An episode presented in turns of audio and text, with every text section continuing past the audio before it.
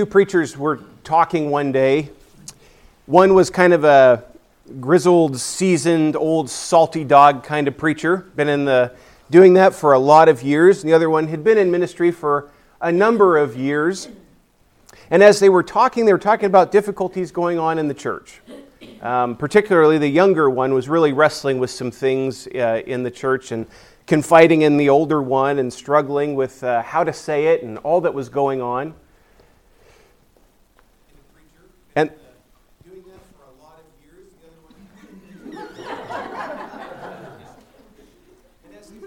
Is there an echo in here? Hold on, I'll just stop. It's going to keep going. So. Does anybody remember the band Milli Vanilli? okay. Not good, yeah. No, it's not good. Not good.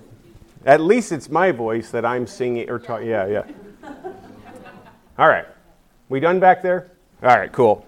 So anyway, there's this old seasoned preacher, and there's this this preacher's been there for a while, and they're talking, and the younger preacher's talking about things he's struggling with, and and some difficulties in the church. And the old seasoned preacher looked at him and he said, "Don't worry. I'm sure it's much worse than you know." Most likely a true statement.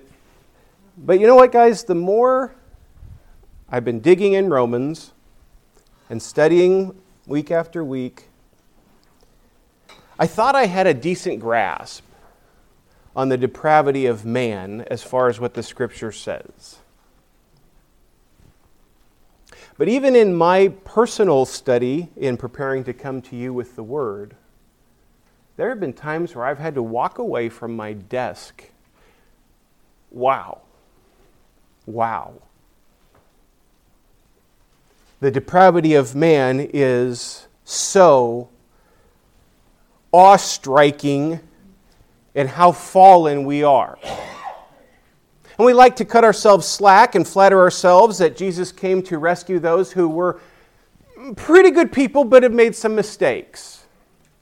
And as I study the Word and I ask God from the Word of God, okay, Lord, in your scripture, I'll be as objective as Dan can be as objective as I know I, as, I, as, I, as I can be, make clear to me the depths of the fallenness of mankind. Now, I can't get there because I would have to be in some sort of a perfect understanding of who God is to recognize the depths of my own depravity. I can't do that, but what I can do is I can have a deeper grasp of what the Scripture says in the ink on the page in its description of the fallenness of man. And the more I do that, the more I go through chapter 1 in Romans with you, and then we're going to do chapter 2, and chapter 3 will come after that. We will be hit wave after wave after wave of clear exposition from the clarity of these passages that tells us the depths of our fallenness. And I'll make this statement, I've made it here before, it's nothing new. I believe one of the greatest misunderstandings in Christianity is their misunderstanding in reference to the nature of fallen man. If you miss the boulder of the nature of fallen man, the rest of your theology will crumble. If you begin with the, with the idea that mankind is basically good, you'll go nowhere. If you begin with he's not very good, you'll still go nowhere. But I want to go for that last 1% where people believe that they're still this little island of righteousness. I challenge you by the word. I don't believe that's true. Mankind, the description of Scripture about fallen mankind is tenacious in how God describes it. He, he goes after us to communicate this to us. And we flatter ourselves, we lie to ourselves, we dumb down the word, and we try to make ourselves feel as if we were not that bad, or at least not as bad as somebody else. Well, here's my problem. And, I- and, I, and I say this my problem with me, my problem with you, my problem with the church. This is just a problem in general. The more we cut off or, or shave off the sharp edges of how bad we are, the greater we remove our gratitude to the grace of God. If He saved a pretty good man, then I'm thankful. But I'm not that thankful. Because I, I was okay. And so I cut him off. And glory that should be God's becomes Dan's. And so a foundational point of Christian theology and of an understanding of your Bible is what really happened to mankind in Genesis 3.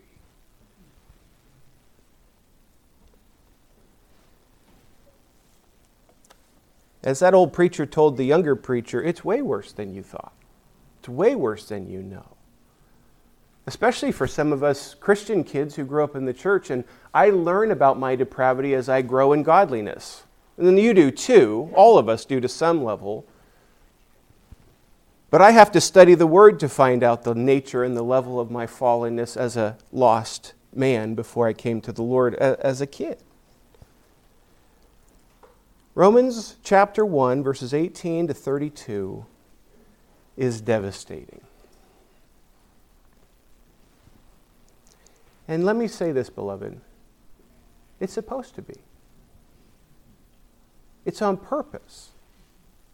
Paul is not wincing as he writes this.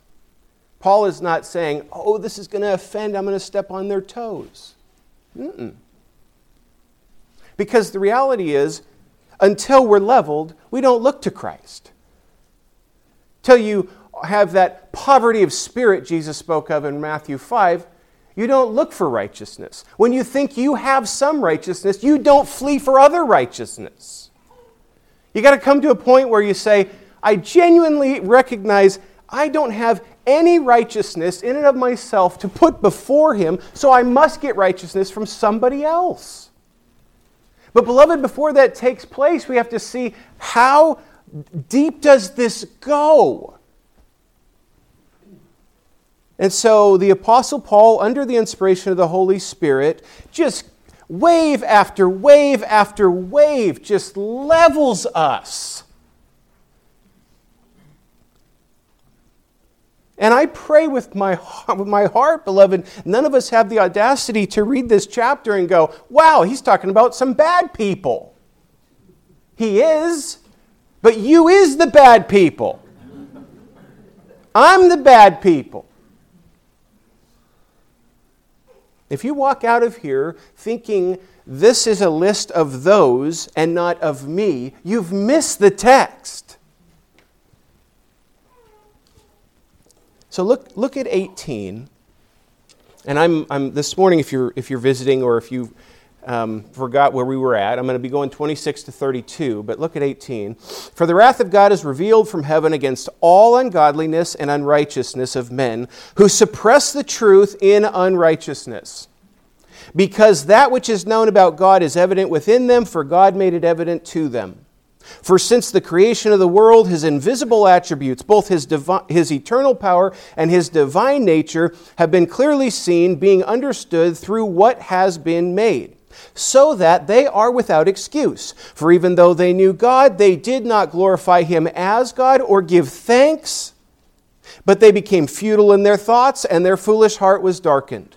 Professing to be wise, they became fools and exchanged the glory of the incorruptible God for an image in the likeness of corruptible man and of birds and of four footed animals and crawling creatures. Therefore, God gave them over in the lusts of their hearts to impurity, so that their bodies would be dishonored among them. For they exchanged the truth of God for a lie and worshiped and served the creature rather than the Creator who is blessed forever. Amen. For this reason, God gave them over to dishonorable passions. For their females exchanged the natural function for that which is unnatural. And in the same way, also the males abandoned the natural function of the female and burned in their desire toward one another, males with males committing indecent acts and receiving in their own persons the due penalty of their error. And just as they did not see fit to acknowledge God, God gave them over to an unfit mind to do those things which are not proper. Having been filled with all unrighteousness, wickedness, greed, evil, full of envy, murder, strife, deceit, malice, they are gossips, slanderers, haters of God, violent, arrogant, boastful, inventors of evil, disobedient to parents without understanding, untrustworthy, unloving, unmerciful. And although they know the righteous requirement of God that those who practice such things are worthy of death, they not only do the same, but also give hearty approval to those who practice them. And so if you look at 26 to 28, this is a whole nother level where God gives them over to degrading passions.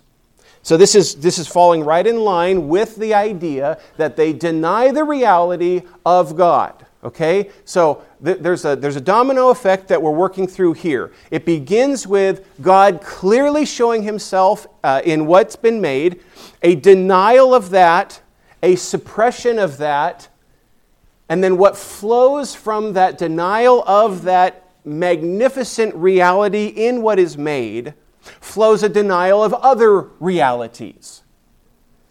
But particularly in the denial of other realities comes in sexual immorality.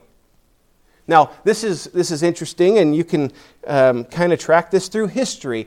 There's a very interesting connection historically between idolatry and sexual immorality. They're, they're connected over and over and over and over again.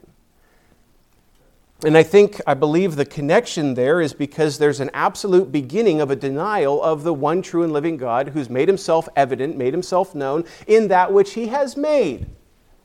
And the scripture says they all recognize it. They're without excuse. It's what the Bible says. They can give you a million excuses. The word says, nope, nobody has an excuse. So they have no excuse. Why? Because the Lord has so clearly and evidently shown himself in the beauty, variety, and order of his creation. So much so, the word says that they have to suppress that truth. That idea of they have to hold it down as it's pushing up. God is making himself so evident, and they have to, they have to with pressure, deny that and ignore that. In the midst of that, comes a myriad of other denials. There's no God. We're here by mistake. We're here for ourselves. Therefore, pleasure seekers comes right out of that seedbed. And now, as it comes out of that seedbed, you see a denial of all kinds of things in Scripture, of all kinds of things that are natural. Natural meaning designed by God, purposeful by God. There is a continual connection between idolatry and deviant sexual sin. Homosexuality is separated out here to show the deep level of corruption in mankind. This particular sin is revelatory of man's radical fallenness. Because here's the question as a Bible student why pick out homosexuality particularly? Why is it separated? Because he's going to give a huge list, right? We're going to cover, I'm not going to cover them word by word, but we're going to walk through that list. But he begins here. He separates this particular sin. And our question is well, I thought all sin convicts us to be guilty before the Lord. It very much does. But this sin in particular, he refers to as unnatural, against nature, contrary to nature contrary to God's design. And you say, so why is he putting this one out there in particular? He's putting this one out in particular because it's showing the very depths of their depravity, how far they've gone, which, by the way, is woven all throughout this passage. The depths of how far they've gone. Did you notice how many times in this chunk it says, Therefore the Lord gave them over? Therefore the Lord gave them over. And so the apostle points to this sin of homosexuality in particularly. It says, Therefore, God gave them over to, and this translation says, dishonorable passions. And he begins with females exchanging the natural function for that which is unnatural. As I was talking over this text with, with Amber this week, we were talking about isn't it interesting how the Apostle Paul, under the inspiration of the Spirit, speaks in general terms when he speaks of these kind of deviant sins throughout the Scripture? He, he, there's, a, there's a language here where, in particularly, he does not want to pollute with details of these sins. And so, rather, he speaks with um, maybe a broader brush, if you will, to make reference to that which is unnatural. Because some sins, as we've heard from the Apostle Paul in other portions, shouldn't even be named among you. You shouldn't even speak of those kinds of things.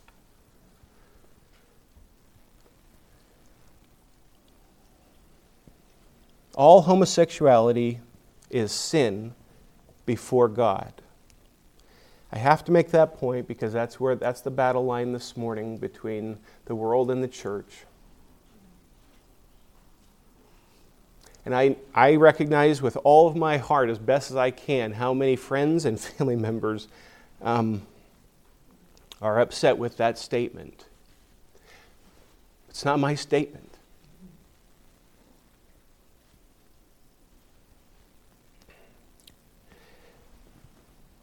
all homosexual sin, uh, all homosexuality is sin before God.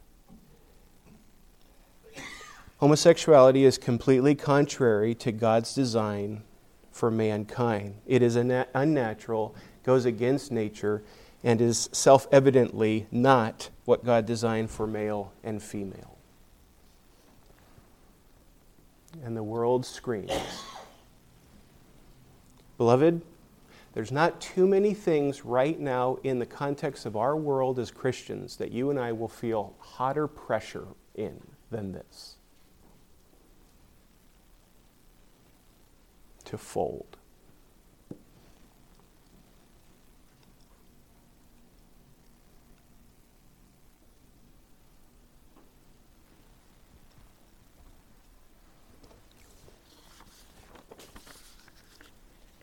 John Murray said, In any case, the stress falls upon the unnatural character of the vice, and in that, as also in verse 2, consists of the peculiar gravity of the abomination.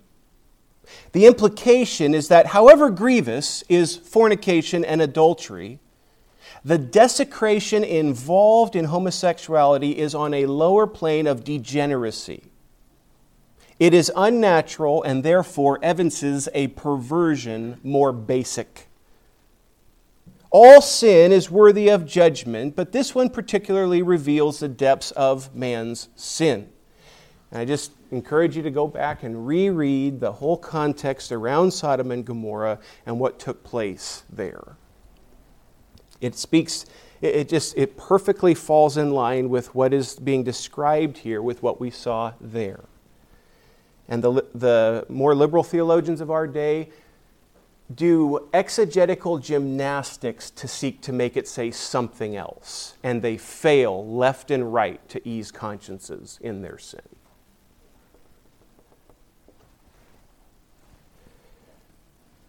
The suppression of the truth of God then leads into the denial of other blatantly obvious realities, resulting in unimaginable ways of sinning.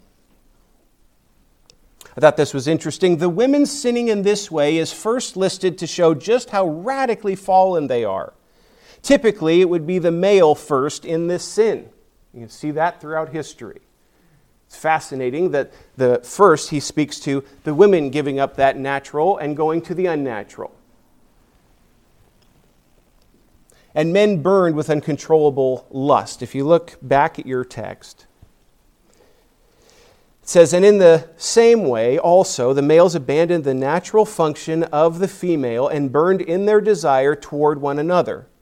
males with males, committing indecent acts and receiving in their own persons the due penalty of their error. The men burned with uncontrollable lust for that which is unnatural. Paul refers to these as indecent acts. Paul is very guarded in his writing here, not overly descriptive. They receive the due penalty of their error psychologically, emotionally, spiritually, and yes, physically, in giving their bodies over to this act.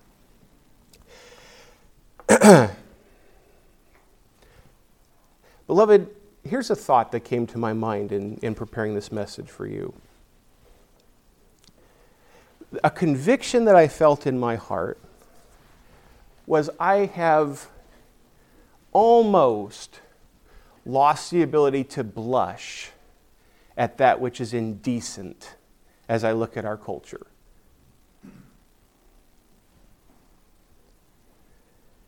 And, and the reason that, that came to my mind was because we're inundated, it's everywhere. And I don't just mean homosexuality, I mean just sin, uh, I mean heterosexual sin. All sins, all idolatry. The air we breathe, it's everywhere. How many times did you hear the Lord's name taken this week? And I feel like I've been soaking in those waters to a point that I forgot to, I, I, don't, I don't blush anymore at the horrific nature of what that world is.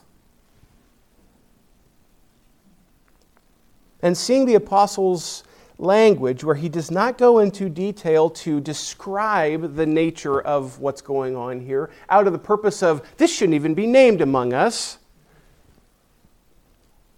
It gave me a good, fresh reminder that you and I are called to be a holy people. So here's just a spot of conviction in my own heart, and I'll throw it out to you. How much do you allow in your computer, your TV, and your phone? And I'm, I'm right beside you. I'm not talking down to it here. I'll go down here, okay? I'm not talking down to anybody.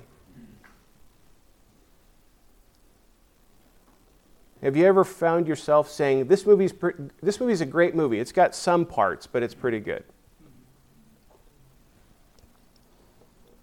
I am not, I don't, I don't think guilting, guilting people is a good motivator. That's not my goal. My goal is to just ask the question that it's just uncomfy to ask, but I love you, and I want to grow too.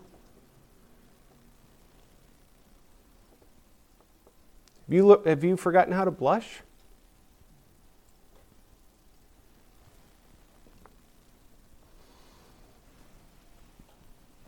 They receive the due penalty of their error. I don't know exactly what that uh, penalty is. Um, as I read commentaries, they, they gave a myriad of ones. They said there was psychological issues, emotional issues, spiritual issues, and physical issues. The AIDS epidemic. There are aspects here, beloved, that it is showing itself. It is evident but the pressure's on for us to ignore it, deny it, and condone it. Well, now the apostle does something here that um, I think is beautiful because right at this moment, this is where you and I could go, Ew, I'm glad I'm not bad. Well, buckle up and look at your Bible. Verse 28 says, And just as they did not see fit to acknowledge God, so remember, that's the, that's the beginning point, okay? They, they did not see fit to acknowledge the Lord.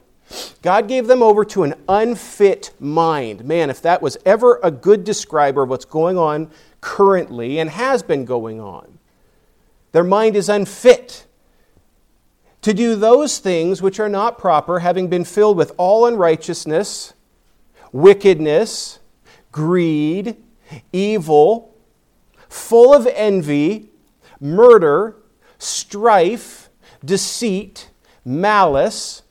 They are gossips, slanderers, haters of God, violent, arrogant, boastful, inventors of evil, disobedient to parents. You want to raise your hand and go, whoa, whoa, whoa. You, you're telling me 26 and 27, and then we end with disobedient to parents? I was feeling okay about myself. Well, that's the point. This is not an exhaustive list, obviously, because he leaves much room when he says there's even inventors of evil. We'll figure out new ways to sin. We have technological advancement to figure out really new ways to sin before God. But, beloved, as you read through this list, it begins with, they are filled with this. This is not an exhaustive list, but it represents a large swath of the fallen nature of mankind. And I just challenge you if you haven't found yourself in the list yet, you're not looking. You're there. I'm there. Beware, brothers and sisters, that you don't come to a list like this as the rich young ruler and says, Ever since my youth, I've been doing this. Doubt it. With all my heart, doubt it. No, the point here, you guys, is Paul levels all of us. He's eventually going to wrap up in chapter 3 with all have sinned and fallen short of the glory of God. Whether Jew nor Greek, male nor female, all, all have sinned, all have fallen before him. But the point he's making here throughout this is that there's no better sinner than another sinner. How do you stand before God and go, My sin's not as bad as his sin? It doesn't work like that. It doesn't work like that. And so the results of this fallen, if you look at verse 31, it's kind of the results that come about in the lives of these people. I say these people, us people. They're without understanding. They're untrustworthy. They're unloving. They're unmerciful.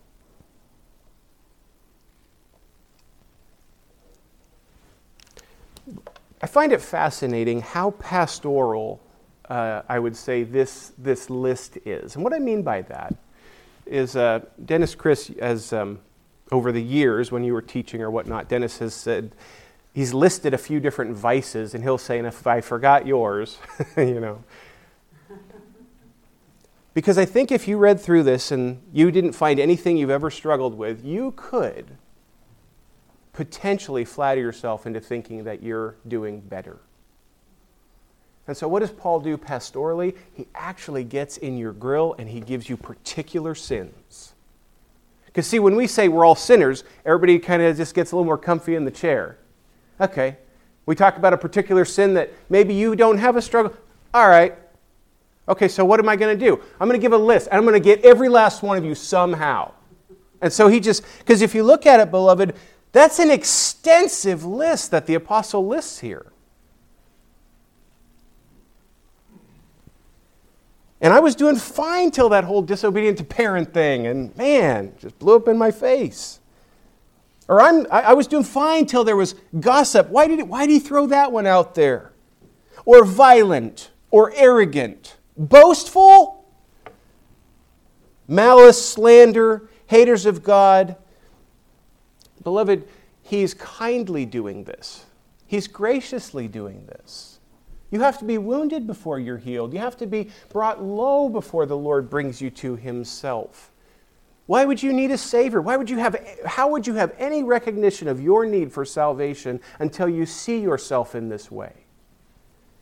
And let me just say this all He's doing here, all He's doing here is He's showing you reality. Paul's not making an argument to convince you of something that is not true. He's trying to, he's, he's, he's showing us where we are, who we are, the depths of our sin.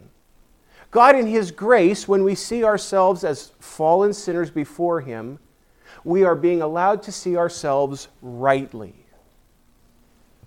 We're not adding to it. If anything, we can't see totally the depths of our depravity because it'd be too devastating. And so God, in His kindness, shows us doses throughout our Christian life of how fallen we really are and how much grace we were in need of. And so these results are we're without understanding, we're untrustworthy, we're unloving, we are unmerciful. But as the preacher said that one day, it's worse than you thought. Look at 32. And although they know the righteous requirement of God, that those who practice such things are worthy of death, they not only do the same, but also give hearty approval to those who practice them. Now, this is, uh, there's not too many things more applicable to our culture than the statement at the end of this verse. While knowing the truth, they deny it and run to their vile sin. Remember, you're suppressing truth. So you've suppressed the truth that there's a God. Then you suppress the truth that you're here on purpose. Then you suppress the truth that there's really any moral borders. So you just keep suppressing, suppressing, suppressing, right? Holding it down. And then you say, Don't you realize the vile nature of that particular sin? But, but you've built up so well to it. It all begins with there's no God. Death is the outcome of this physical death, but also eternal death, eternal judgment forever and ever and ever. But, beloved, it's one thing to practice a sin under cover of darkness in shame. That's, I would say, somewhat common to man, okay? Mankind. But this is different. There's not only the practice of it, I would say from the text you can see an implication, the open practice of it, but then the hearty approval to those who are practicing it. See, there's no blushing, there's no shame, there's nothing of that nature. No, no, no. Rather, you're a cheerleader for this. You're excited for it. You want to see more and more and more of this stuff. The sinful denial of God and the vile acts love company. You've heard misery loves company. I'm saying the sinful denial of God and vile sin loves company. Why? Because it eases the conscience. You get the majority to agree that it's no longer sin, that soothes the conscience. Beloved, this is the world you and I live in.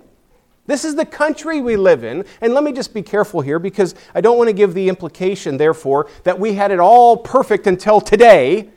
No, no. This was written a long time ago. Genesis 3 happened a long, long, long, long, long time ago. This is not new. The Apostle Paul is not coming as the murderer, rather, he's coming as the coroner. He's the one who declares, This is who you've been. This is who you are apart from grace. Beloved, it's much more worse than you thought. It's much more worse than I thought. It is devastating.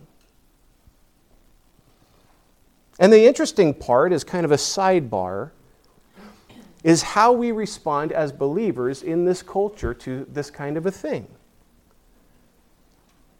And as long as you give hearty approval now, it used to be as long as you keep your mouth shut, but now it's gone farther. It's as long as you give hearty approval, okay?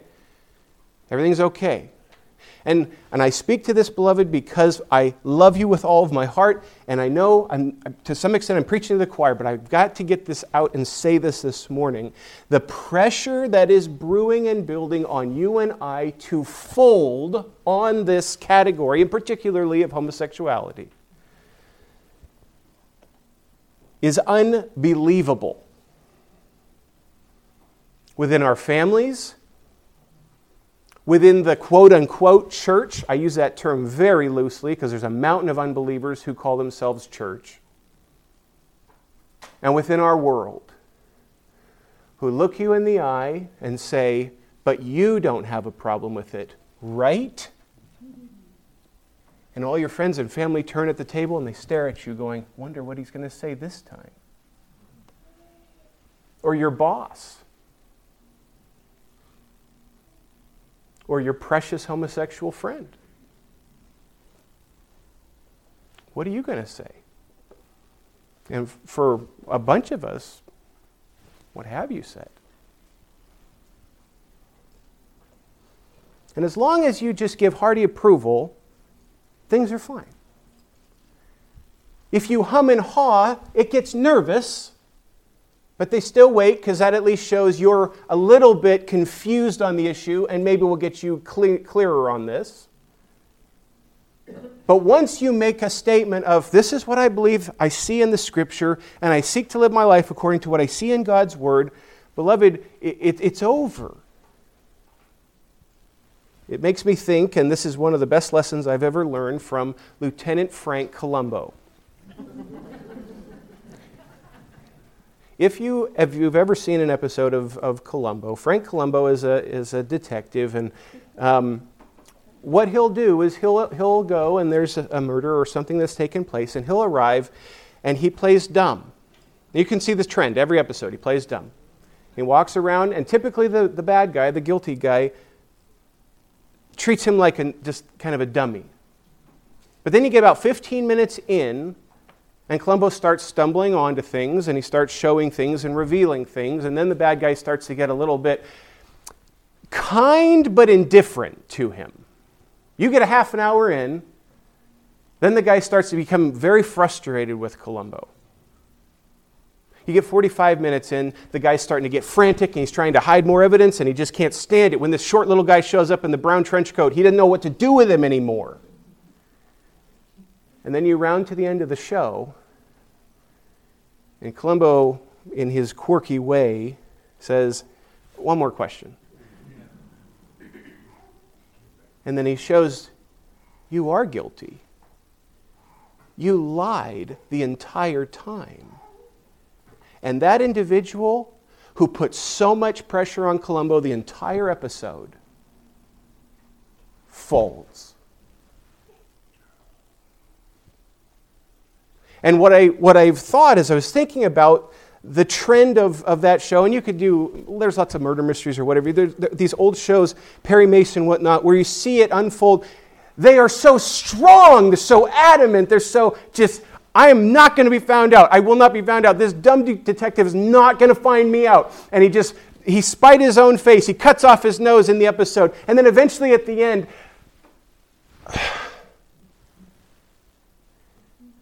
to some extent, beloved, that's conversion. Is I stiff arm, I stiff arm, I stiff arm. No, it's not that bad. No, it's not that bad. No, it's not that bad. And Columbo, in his tenacity, pursues the case. And God, in his tenacity, pursued Dan.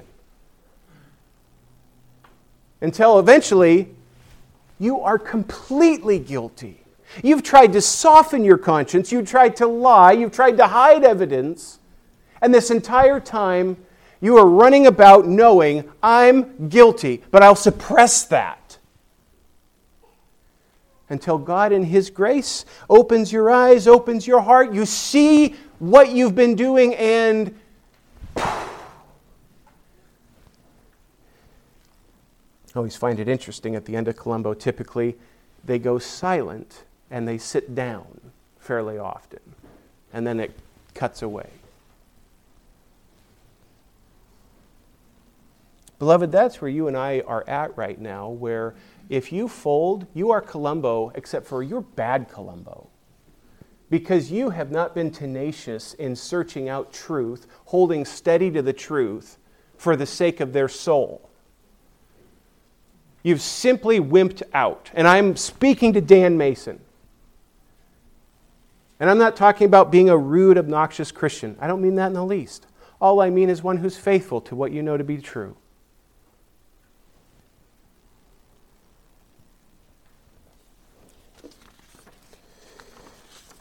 I've been trying to work a Columbo illustration into the sermon for five years. so here's a couple points application for you just to chew on, okay? I know you know this, but let me remind you for, our, for your sake and for my sake the majority opinion of mankind does not decide that which is right or true. The majority opinion of mankind does not make the difference. Can I remind you, Jesus Christ was crucified by majority vote. Pilate even said, He hasn't done anything wrong. I'll give you Barabbas. We don't give us, or uh, he said, Barabbas or Jesus, give us the murderer, give us Barabbas, and crucify him. Crucify him. Beloved, the majority opinion doesn't carry a lot of weight. I know it does when it comes to a vote or whatnot, but I'm saying in reference to that which is right and true, the majority does not carry the day. God carries the day. That which He says is right and true is right and true. And lastly, Jesus Christ didn't come to rescue pretty good people. if you would, just look quickly with me at 1 Corinthians chapter 6 verse 9. 1 Corinthians chapter 6 verse 9.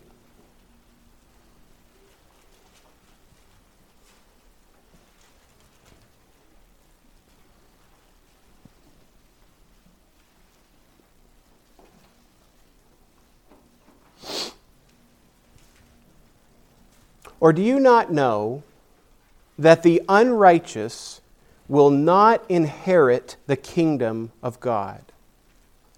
Do not be deceived.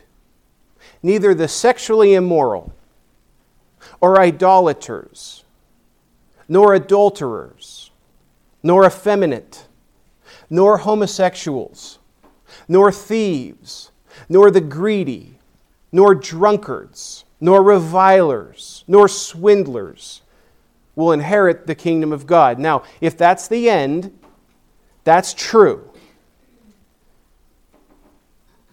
But 11 says, And such were some of you. Beloved, the precious word in that is the word were. But you were washed, but you were sanctified, but you were justified in the name of the Lord Jesus Christ and in the Spirit of our God. Beloved, a radical fallen human is in desperate need of a radical salvation. That's why the scripture refers to your salvation not merely as a change of thought pattern, but as a new birth, as a new creation, and from death to life. The more I study salvation, the more I see it as an absolute spirit wrought miracle. It does not happen apart from the supernatural work of God. Because when you see the radical depths of fallenness and you see the need of a radical salvation, I need to become a new person. And that's what the Spirit of God accomplishes. And so I thought long and hard about the title of this message this morning. And for most of the week, my running title was The Radical Corruption of Mankind.